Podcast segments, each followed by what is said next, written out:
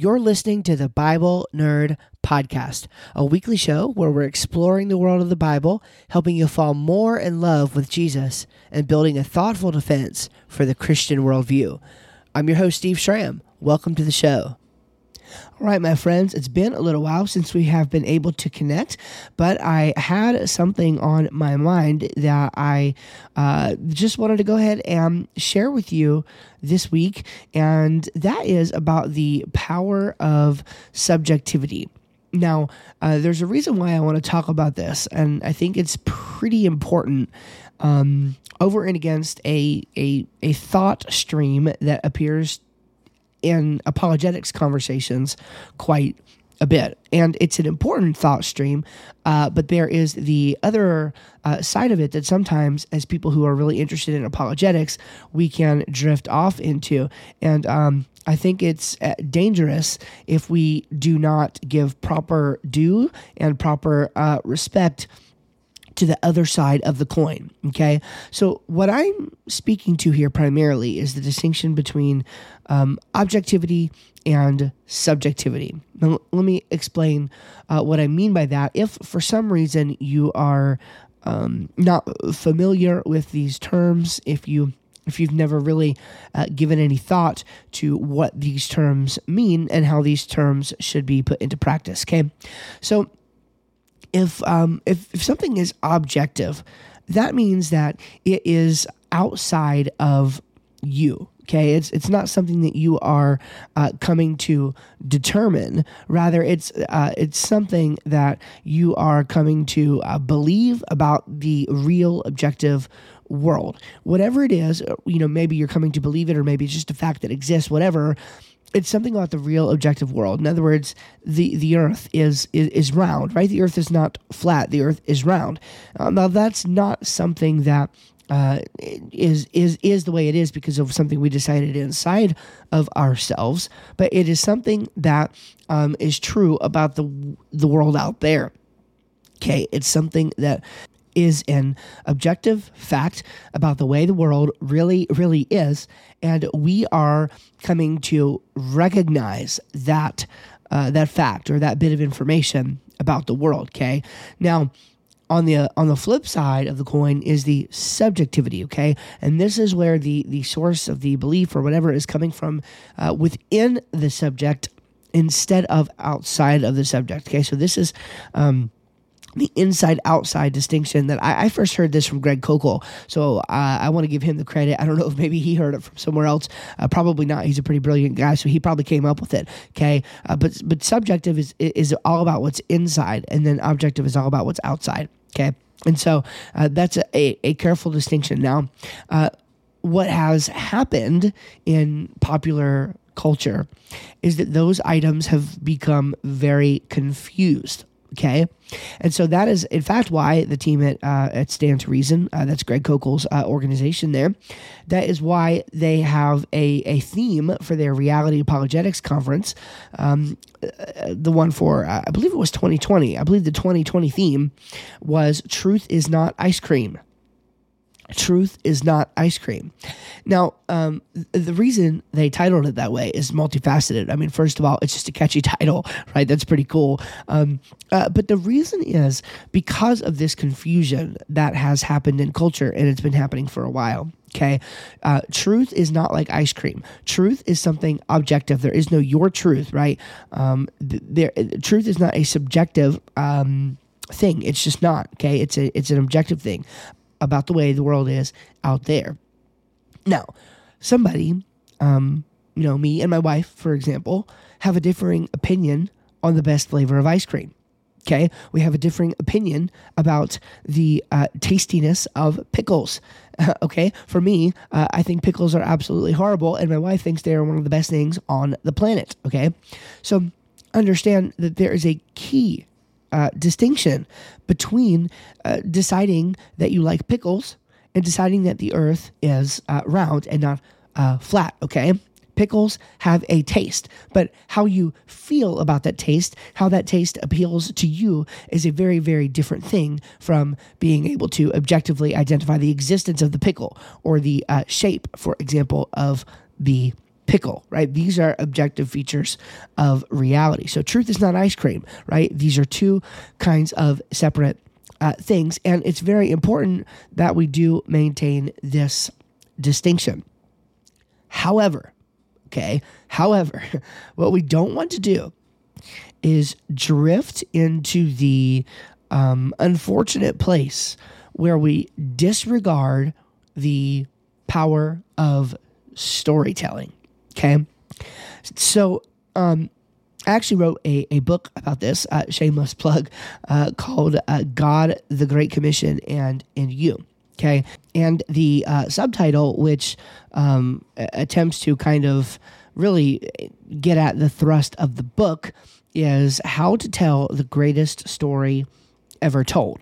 And incidentally, I think Justin Brierly and the team at Unbelievable must have stolen that from me, because that's also what they decided to title their most recent Unbelievable conference that they had. Obviously, I'm just kidding, but I did not steal that from them. I came up with that first. So anyway. That is how I frame the conversation aspect of that in the book, How to Tell the Greatest Story Ever Told. And it is about sharing the gospel. It's about being able to bring people to Jesus. The idea there is, though, that I think in many of our churches, we have a skewed understanding of how this must be done. I mean, I come from a background where basically, if you didn't spell it out in exactly this way and you didn't attend certain events and this, that, and the other thing, then you weren't doing it right, okay? There were a certain sort of elite in the church who were doing this the correct way, and everybody else was essentially living in sin. And I've come to a different view of that these days. I think that you can share the gospel in ways that are that some would consider to be unconventional. And I've spoken of Mike Bechtel's work in the past. He's written a great book.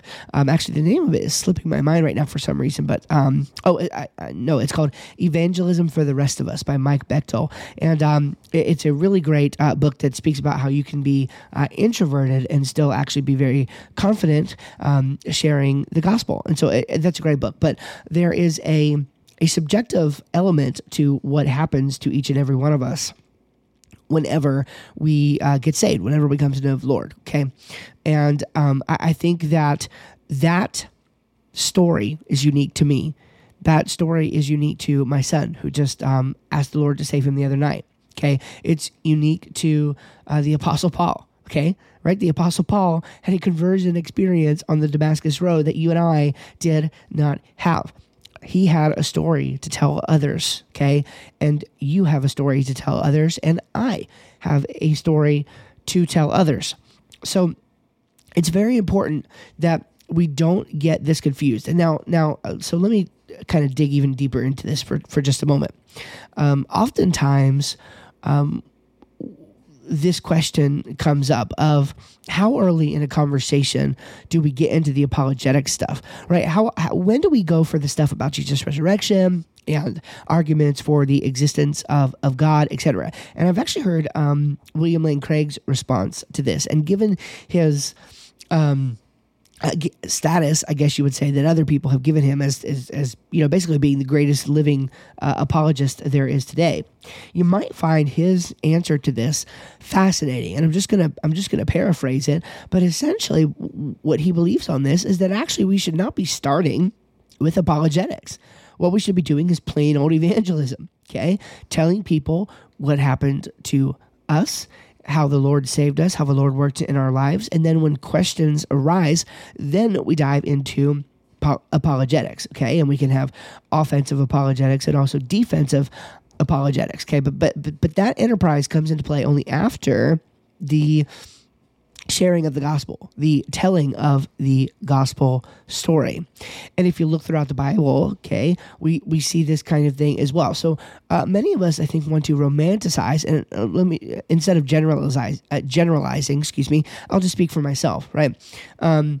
There's a romanticization almost of apologetics because it's such a good thing, and it's a needed thing, but we mustn't forget that though we can speak objective truth through apologetics, we can also tell the story about what happened to us. Now, of course, it's an objective thing that happened to us, but still we have a subjective experience of that we can tell our story that does have value, that does have merit, okay? And often it's the best thing to do in a given conversation to just lead with that and then see where it goes.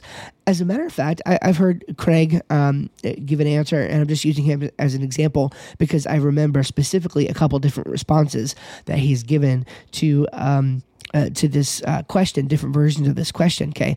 And another thing that I have heard him make mention of is that before you even start diving in to arguments and evidence for the existence of God and the life and the death and the resurrection of Jesus and things of that nature, the very next thing you should do after just kind of doing regular old evangelism is just to simply, if they start asking questions, give them a list. Well, maybe somebody says, well, there's you know, science has disproven God, right? Or nobody really believes that stuff, right? Well, actually, you could just say something like this. Well, actually, right off the top of my head, I could think of 5 very good arguments for the existence of God, and then just list them out. You know, and in Greg's case, he would say something like, you know, the Kalam cosmological argument, the teleological argument, the ontological, and just actually list them out.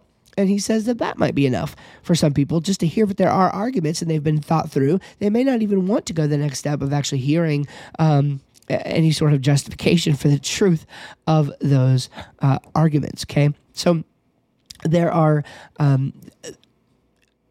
definitely ways that we can take these kinds of conversations to the next level, but in heeding his advice, I think it would be very important and very useful to only get to those more complicated parts of the conversation when they are necessary, when you're being pressed on a particular point. You know, maybe somebody starts to bring up the problem of evil. And, you know, no matter how many times we hear it, that's a legitimate concern.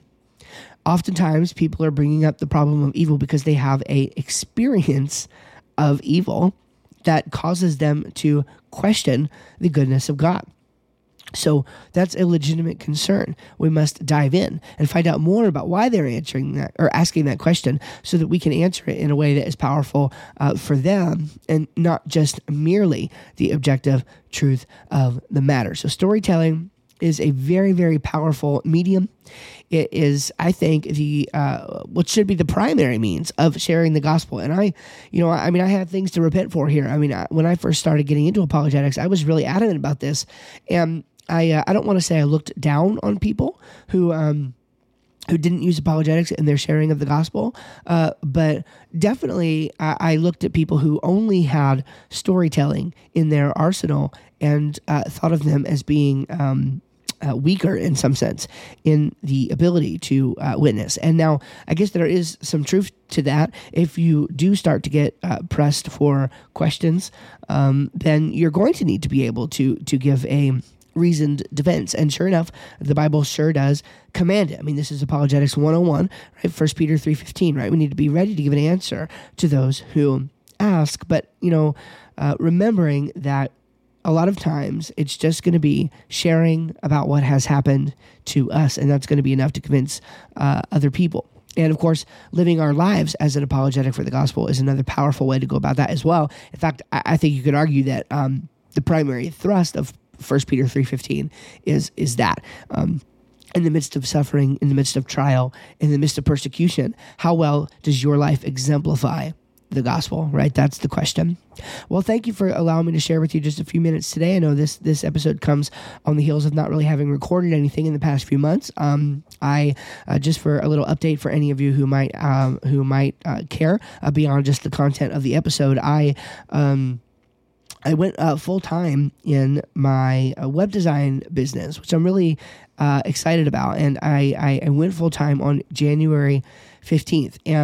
And I had a goal, right? I had a goal set that by June, I would take on 5 new clients, and that would help me feel better about the financial situation and everything.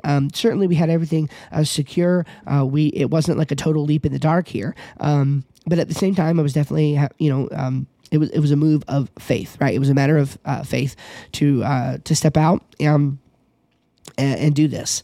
And I have to be honest, I wasn't expecting what happened. I immediately got 7 new clients, pretty much the first week or two that I was on my own. And so here I am thinking that, I'll just go ahead and go on my own. The workload won't really increase that much. And actually, this will give me more time.